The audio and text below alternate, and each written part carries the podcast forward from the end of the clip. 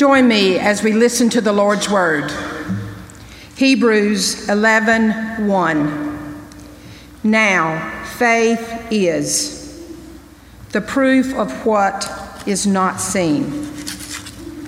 Faith is a word you hear a lot. It may even be a word you use a lot. I have faith in you. Take that leap of faith. A dog is a faithful friend. But have you ever tried to tell someone what it meant? And when the going gets tough, and the tough open their Bibles, Hebrews eleven describes faith as a proof of what is not seen, like feeling the unseen wind on your face. Faith is a feeling in your heart that just knows. God has told us about himself, and we can trust what he has said. You know God created the universe.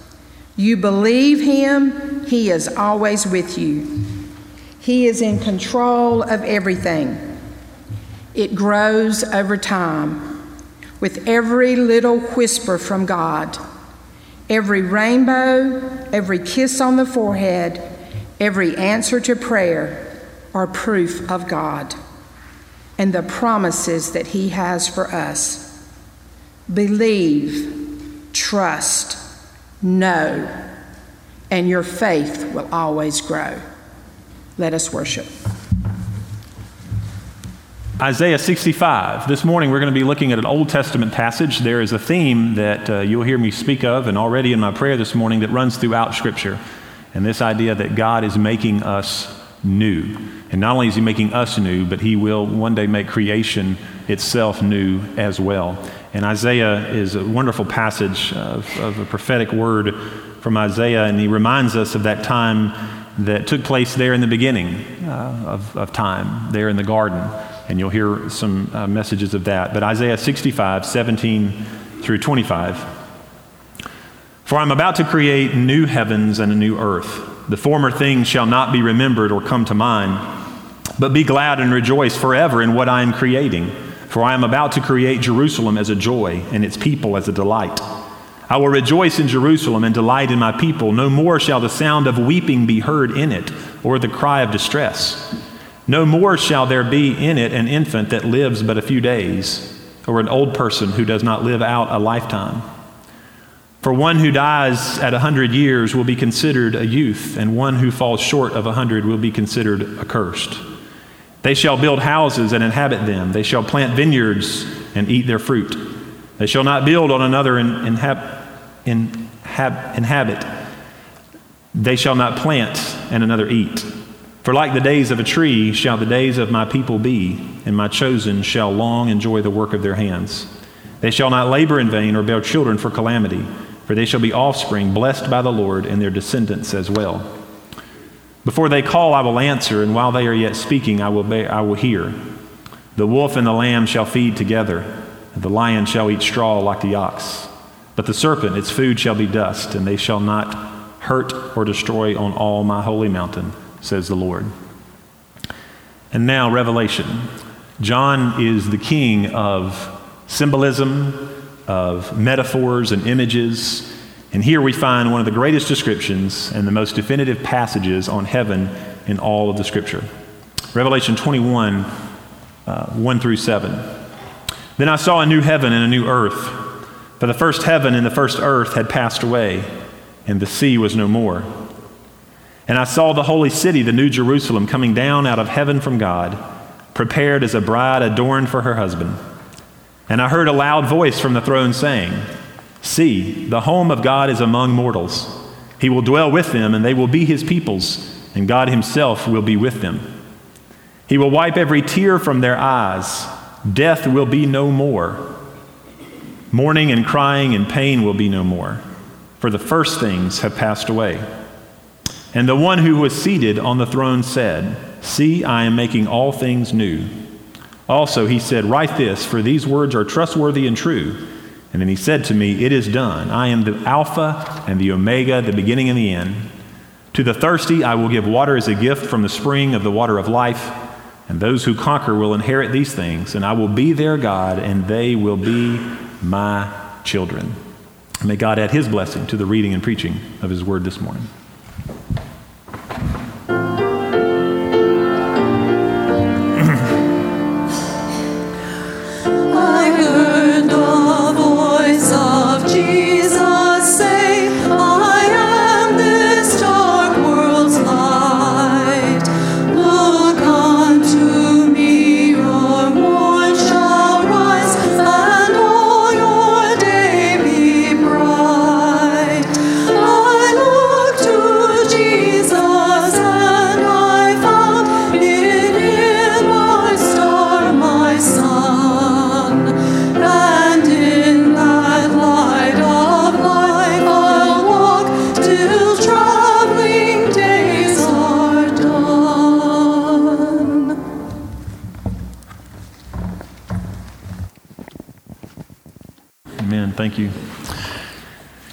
A strange word that we often use in talking about the end times or God's long-term plan for humankind is the word eschatology.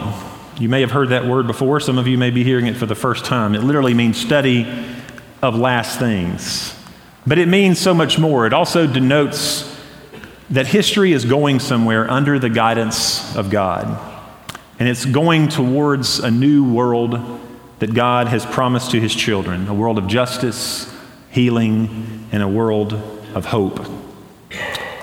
A world where his children are forever with him. God is always at work. And like I said before I read Scripture, a theme that we see throughout Scripture is this theme of God making his children new. And not only making his children new, but we read in multiple places about God's desire and will to make his creation one day new as well. A verse that I was introduced to as a child, and you may remember this verse as well, is found in Second Corinthians five seventeen. Paul says these words, he says, "If anyone is in Christ, he is a new creature. The old things passed away, behold, new things have come." The idea and the reality that God takes someone as they are and does something new with them is a fundamental, core, basic belief of the Christian faith. It is the substance of the gospel. It is the hope of the gospel that I preach, that we sing about, that we worship, that we study, that we serve. God takes broken people, sinful people, people that are far from him, and restores them, renews them in right relationship, reconciles us in relationship to him, and he changes us. Sometimes that change is dramatic. Sometimes it's more subtle. But nevertheless, all of us who have walked with God for years could speak, hopefully, of how God has changed us, how he has transformed us, how he has redeemed us, and that we are walking in closer fellowship. It doesn't mean that we're perfect. But it does mean that God, we sense and know that God is doing something in us. And it's the hope for our faith, not only that Christ has saved us and redeemed us, but that he is continually doing something in us, making us new, making us more like himself. But if I told you that God will one day do this with creation itself, would you believe me? And would you believe me if I told you that for the believer, heaven is not your final destination, but it is the New Jerusalem and the new earth that we read about today in Revelation twenty-one.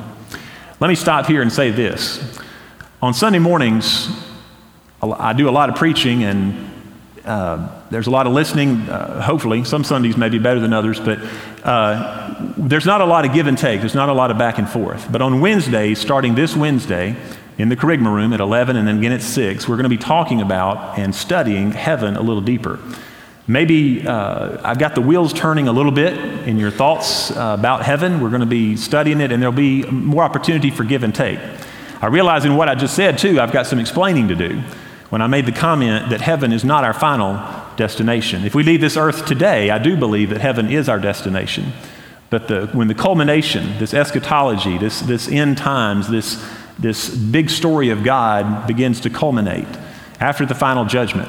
The Scripture speaks of us living in the new heaven and the new earth. So let's let the scripture help us with this. And since the creation of time, since I said this morning, we learn of this idea of God making all things new. God said in Genesis one, after each day, what he made, he said, it, it, it is good. And we realize that um, after the sixth day, um, it's interesting that after the sixth day we read, God saw all that he made, and behold, it was very good. In Genesis three, as the story goes, many of you know it, we read of sin entering God's created order, affecting not only people, but affecting creation itself. And throughout Scripture, we read the biblical writers painting a picture that speaks of God's redemptive work, bringing about a renovation of his creation.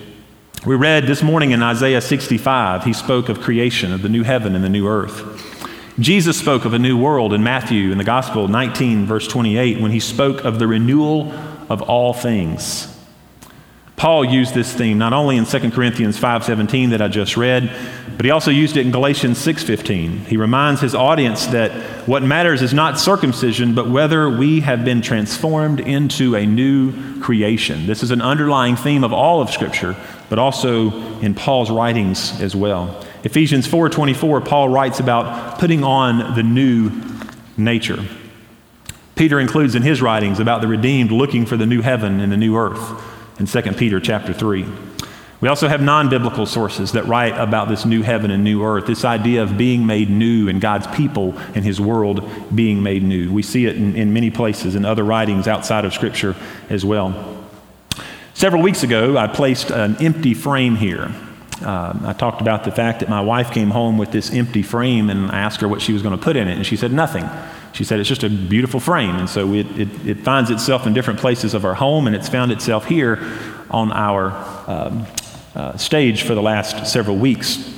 And I ask you to imagine with me about heaven, and not only heaven, but God's just unseen world of activity. Next Sunday, I encourage you to come back and bring a friend. We're going to talk about something that I've never preached on and something that I've been reading and studying on, but the topic of angels. And what are they, and how are they working in and through us and in the world today? And so as we think about this frame, we think about God's unseen world, not only about heaven, we think about angels. Randy Alcorn, in his comprehensive book titled simply Heaven, proposes that we don't need to look up to the clouds to imagine heaven. He says we simply need to look around and imagine what all this would, would be like without sin, without death, and without corruption. That is a great picture of the new earth. Imagine people and earth, all of our surroundings in their original condition. There's no more storms, there's no more drastic weather patterns that interrupt life and that cause harm and death. You can imagine the happy dog wagging its tail, not the snarling dog beaten and starved. We can imagine flowers unwilted, grass that doesn't die, blue sky without pollution, everyone smiling and joyful, no one angry, depressed, or empty, no one with not enough. Let your mind take you to the most beautiful place that you can imagine, or maybe a place that you've been, a place that you've seen. Everyone walking around having strong and healthy bodies. No one is mean. Imagine what life was like in the garden with God as Adam and Eve, as the beginning of time, as those walked with God in the garden. Can you imagine a place like that? Can you imagine a world here? It's hard to, to do that because of the world that we live in today. All we've known is corruption. All we've known is people that, that do us wrong and people that do this and do this. But can you imagine, if you will, as we think about this frame and what that would look like, can you imagine with me a world where um, kindness was the rule of the day? Like I said, where you didn't have to worry about not knowing where your next meal was coming from. You didn't have to worry about not having enough, but everyone had enough. Everything was in bloom. Fruit was the sweetest and the best tasting fruit that you've ever enjoyed. These are images that the Scripture gives us about heaven, images that we will discuss more on Wednesdays, but images that we see here uh, in part in Revelation twenty-one as well. I brought with me a book to the platform this morning. It's called Heaven in the American Imagination.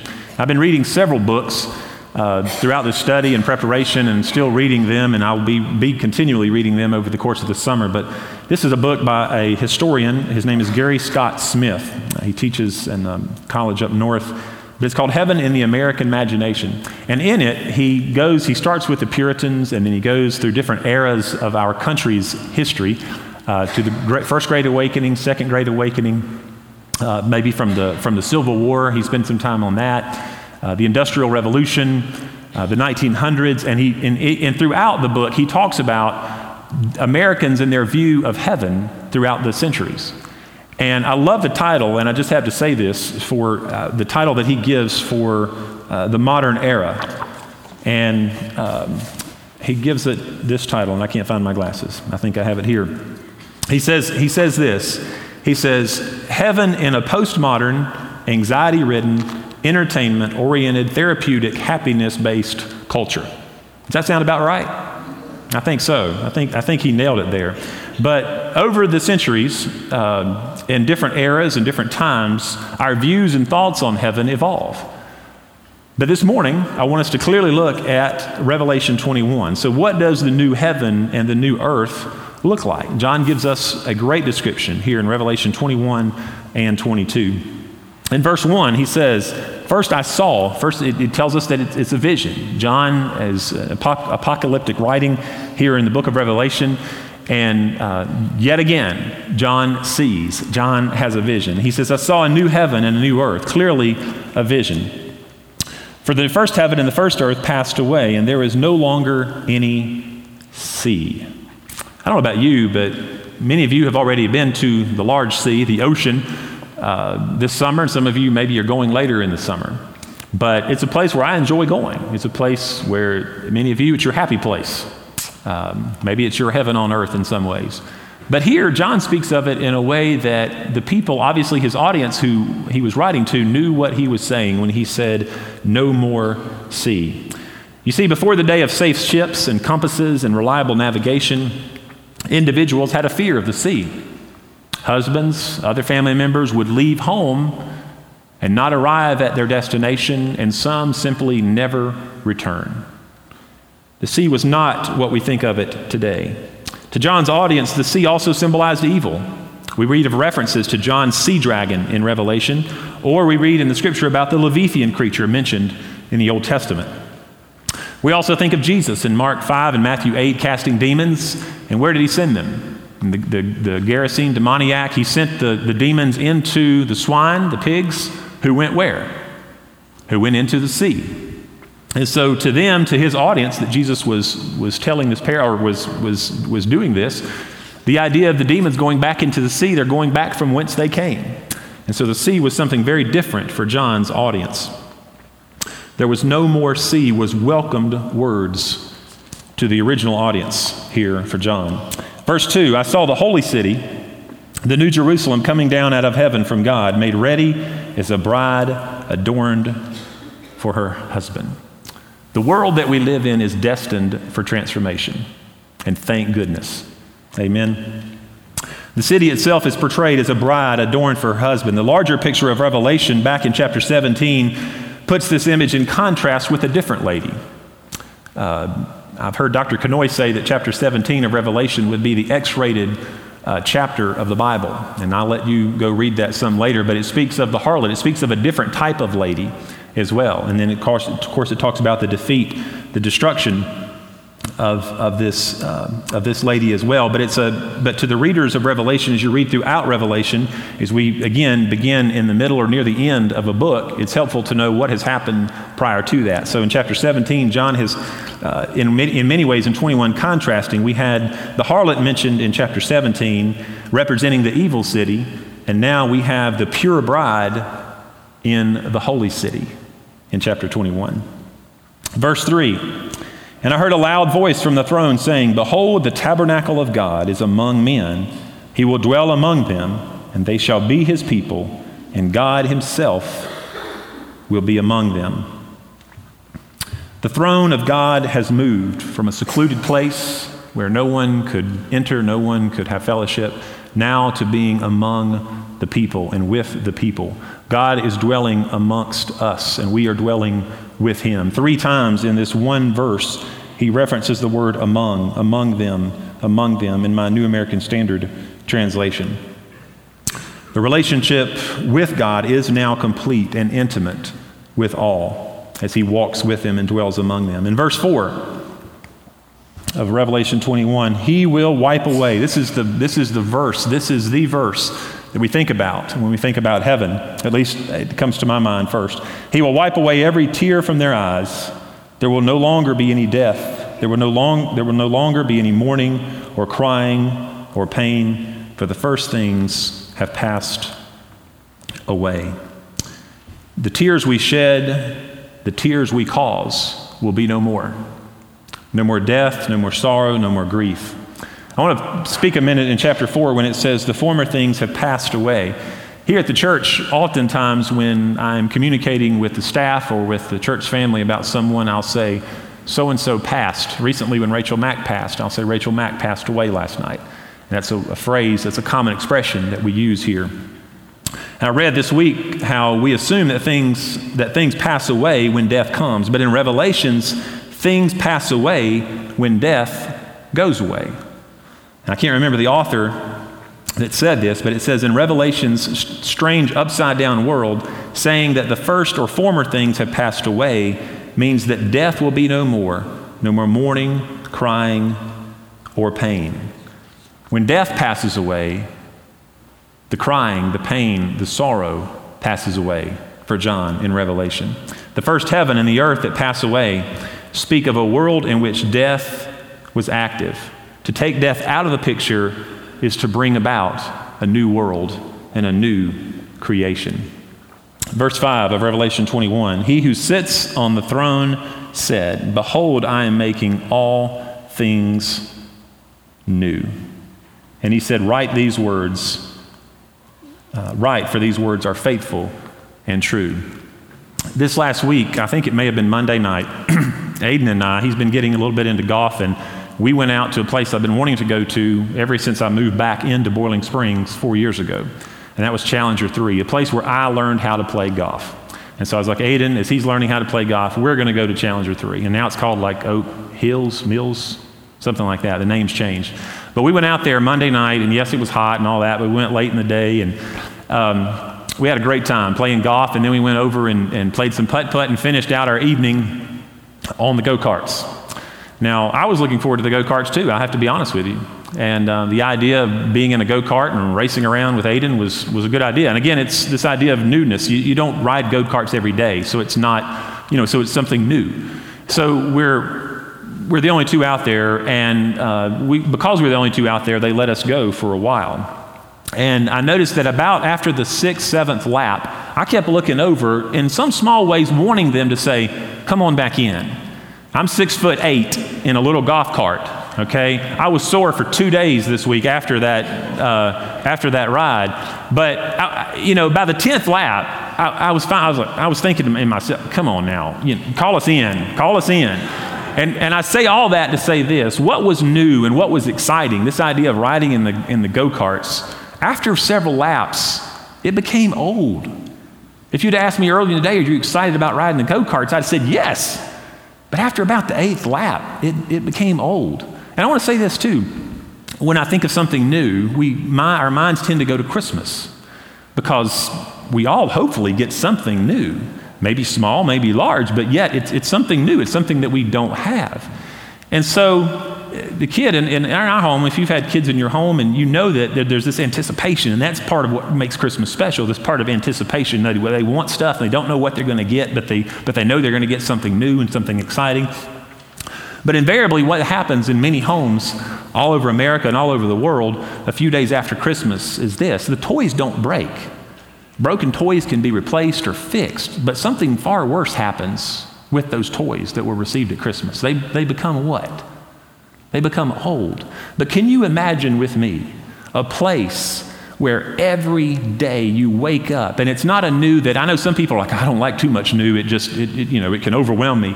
But can you imagine in heaven waking up to a place every day where nothing gets old, where it's new every day? Some of you think for eternity, after we've been there hundred thousands or millions of years, It, it's got to get old. And I told you before, don't think of this idea of just sitting on a white cloud playing a harp. That would get old for me in about five minutes. That's not what Jesus is talking about here in Revelation twenty-one. But he says in verse in verse five, He says, he who sits on the throne said, behold, I am making all things new. Church, that's good news, because we certainly need to be made new ourselves, and we live in a world that desperately needs to be made new. We see evidence of that every day, whether we read it on your phones, tablets, computers, television, whatever it may be. We desperately live in a world that needs to be made new. God is not static. He is making all things new. Can you imagine, again, the excitement of something new happening every day for eternity? We all know the excitement of a new adventure as well, and what that is. And hopefully that doesn't bring you anxiety, because that's not my goal this morning, but is hopefully that brings you excitement to think about a new adventure, to see a new place, a new scenery. Um, I see some of your pictures on Facebook this summer from new places that you've gone, and obviously you're excited about that new experience. In verse six, he said, he said to me, it is done. I am the Alpha and the Omega, the beginning and the end. I will give to the one who thirsts from the spring of the waters of life without cost. When Jesus said, I am the Alpha and the Omega, these were the first and last words of the Greek alphabet. And it was not only, as we think about it in our time, a beginning and the end. When he says Alpha, there's this sense here that he is the source of life. He was there at the beginning of time, and he is here with us now. He is, he was that source of the beginning, and he is the Omega. It's not just this final end, but it's a consummation. It's a consummation of everything we have known in our world. There's a lot about the end times that I'm still learning and I'm still growing about as a pastor. Um, and that's why I look forward to, on Wednesdays, us talking more about heaven and eschatology and some of these words that we don't always throw around from the pulpit on Sunday morning. But I'm looking forward to that. But Jesus says, I am the Alpha and the Omega. I am the beginning and the end. I'm the source of all life, but I'm also the consummation of life as we know it. There are other images found in, in Revelation twenty-one and twenty-two, and I won't go through all of them, but one that I wanted to point out is in verse eleven. They begin to describe uh, characteristics uh, and put different jewels many times as a description of these um, of, of heaven. He says in verse eleven, having the glory of God, her brilliance was like a very costly stone, a stone of crystal clear jasper. In verse eleven, verse eighteen of chapter twenty-one, he goes on to say the material of the wall was jasper, and the city was pure gold like clear glass. You ever seen gold that was like clear glass? And again, John is the king of imagery and metaphors and symbolism. And then he goes on to say in verse twenty-one of chapter twenty-one, the twelve gates were twelve pearls. Each one of the gates was a single pearl, and the street of the city was pure gold like transparent glass. The gold that I've seen is not transparent. But there's a theme, I think, that John was clearly trying to communicate here. All will be known. We will be fully known by God. I love the song that um, Tarn Wells has been on the radio months ago and still is about the grace of God, how we can be fully known and loved by God. We'll be fully known, but yet loved by God. And not only will we be fully known by God, but God will be fully known to us. We will be together. Scripture tells us in verse, was it three or four, that will be dwelling. God will be dwelling among us. But this idea of transparency is a theme that we see here in Revelation twenty-one. In this life, we can only see so much. But what would the church be like today if there was more transparency? If heaven were to come to earth, as your kingdom come, your will be done on heaven as it is on earth, what would that look like? Where, where we are, there, where we're there for each other for all the right reasons. And where in conversation you don't have to worry if the other person is sizing you up for something. But the picture we get of this New Jerusalem is consistently transparent with others and with God. We will see God and be seen by God at all times. Remember the, the garden and what first happened Um, there in chapter three with man's sin. Humankind went into hiding. The day is coming when we will have no reason to hide from God. We will be fully seen, fully known, and in his presence. And only, the only reason we will be able to do that is because of his son, Jesus Christ. The throne is not somewhere off in the distance. The throne room is here and now. It's among us. The tabernacle and the temple was often used for sacrifice and often used to denote the presence of God, but those will no longer be needed, as it said back in, I think it was verse three. God will be dwelling among us. We will be dwelling with him, walking in fellowship with him. God will be making all things new. A theme throughout Scripture, a theme throughout Revelation. I want to ask you this question as I begin to close. How might we participate in that renewal? God has called us to walk in fellowship and in relationship with him. He's called us to uh, be kingdom uh, people. He's called us to live out this kingdom on heaven. May your kingdom come on earth as it is in heaven. If we are living out God's kingdom in our lives, then we're going to be pursuing relationships that are healthy. Uh, that oftentimes is difficult for us because we're flawed and the people that we're in relationship with are flawed. But nevertheless, God's kingdom, hopefully a little part of God's kingdom can be seen in us and through us and with God's people. Yes, God's people are flawed and sometimes are deeply hurt from other people that are a part of God's kingdom. However, what would it look like if God's people were transparent, if God's people were forgiving and, for, and loving and kind and all of the things that we associate with heaven were present here on earth?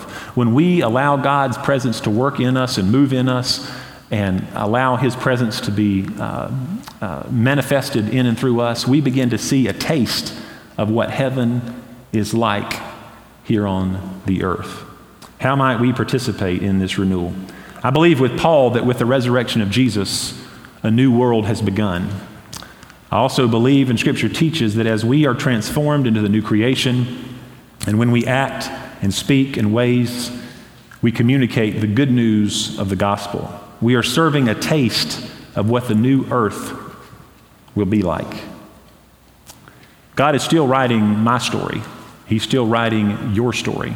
He is still making all things new. Will you let God finish what he started in you? Will you partner with God and say, God, I'm open to allow you to work and to move and to shape me into the new creature, the new creation that you desire for me to be?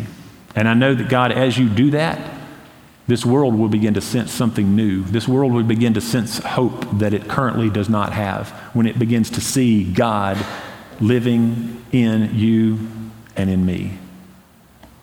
Will you pray with me? God, I, I thank you for your word. I thank you, God, that when we read it, that when we study it, it, it's not words on a page from some other book, but Lord, there's there's something about life and creation and death and resurrection and hope, reconciliation, redemption that is found within it. It is good news for the redeemed and for the lost. It is good news. God, we're thankful for your love for us. We're thankful that you call us in relationship with you, and we're thankful that one day we will be made new in every way. And not only will we be made new, but all creation itself will be made new. Help us, God, to live a life in the midst of the world where things are not new today. Help us, God, to um, live a life that shows others the good news and the hope that we have in a relationship with you. We're thankful for the resurrection, the, the, um, the new creation, the new world was started, Lord, and began on Resurrection Sunday. Father, when you were victorious over sin and over death, oh God, how we long to be made new. Lord, if there are any here today that have never put their faith and trust in you and that process has not begun, I pray that today would be the day.